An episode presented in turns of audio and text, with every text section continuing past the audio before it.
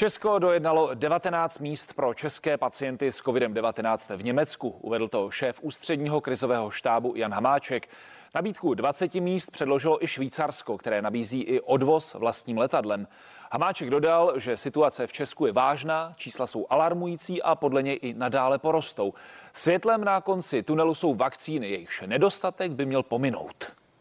Ten kritický moment by měl pominout, eh, nebo ten, ten kritický moment by měl být překročen v horizontu měsíce, kdy vlastně v, eh, ke, konci, ke konci března by tady mělo být stejně vakcín jako za leden a únor dohromady a eh, ke konci dubna tolik jako za leden až březen dohromady, to znamená, tam má být celkem razantní nárůst eh, přísunu, přísunu vakcín a věříme, že jakmile těch vakcín bude dostatek a už nebude ten celý systém očkovací bržděn tím, že jsou výpadky ve vakcínách a v dodávkách, tudíž si některé, některá očkovací centra eh, část těch vakcín odkládají, aby měli na případnou druhou dávku a to celé zpomaluje ta proočkovanost, takže to by mělo zmizet a mm, od toho příštího měsíce nebo v horizontu měsíce už by to mělo běžet, běžet jak se říká, na plné, na plné obrázky.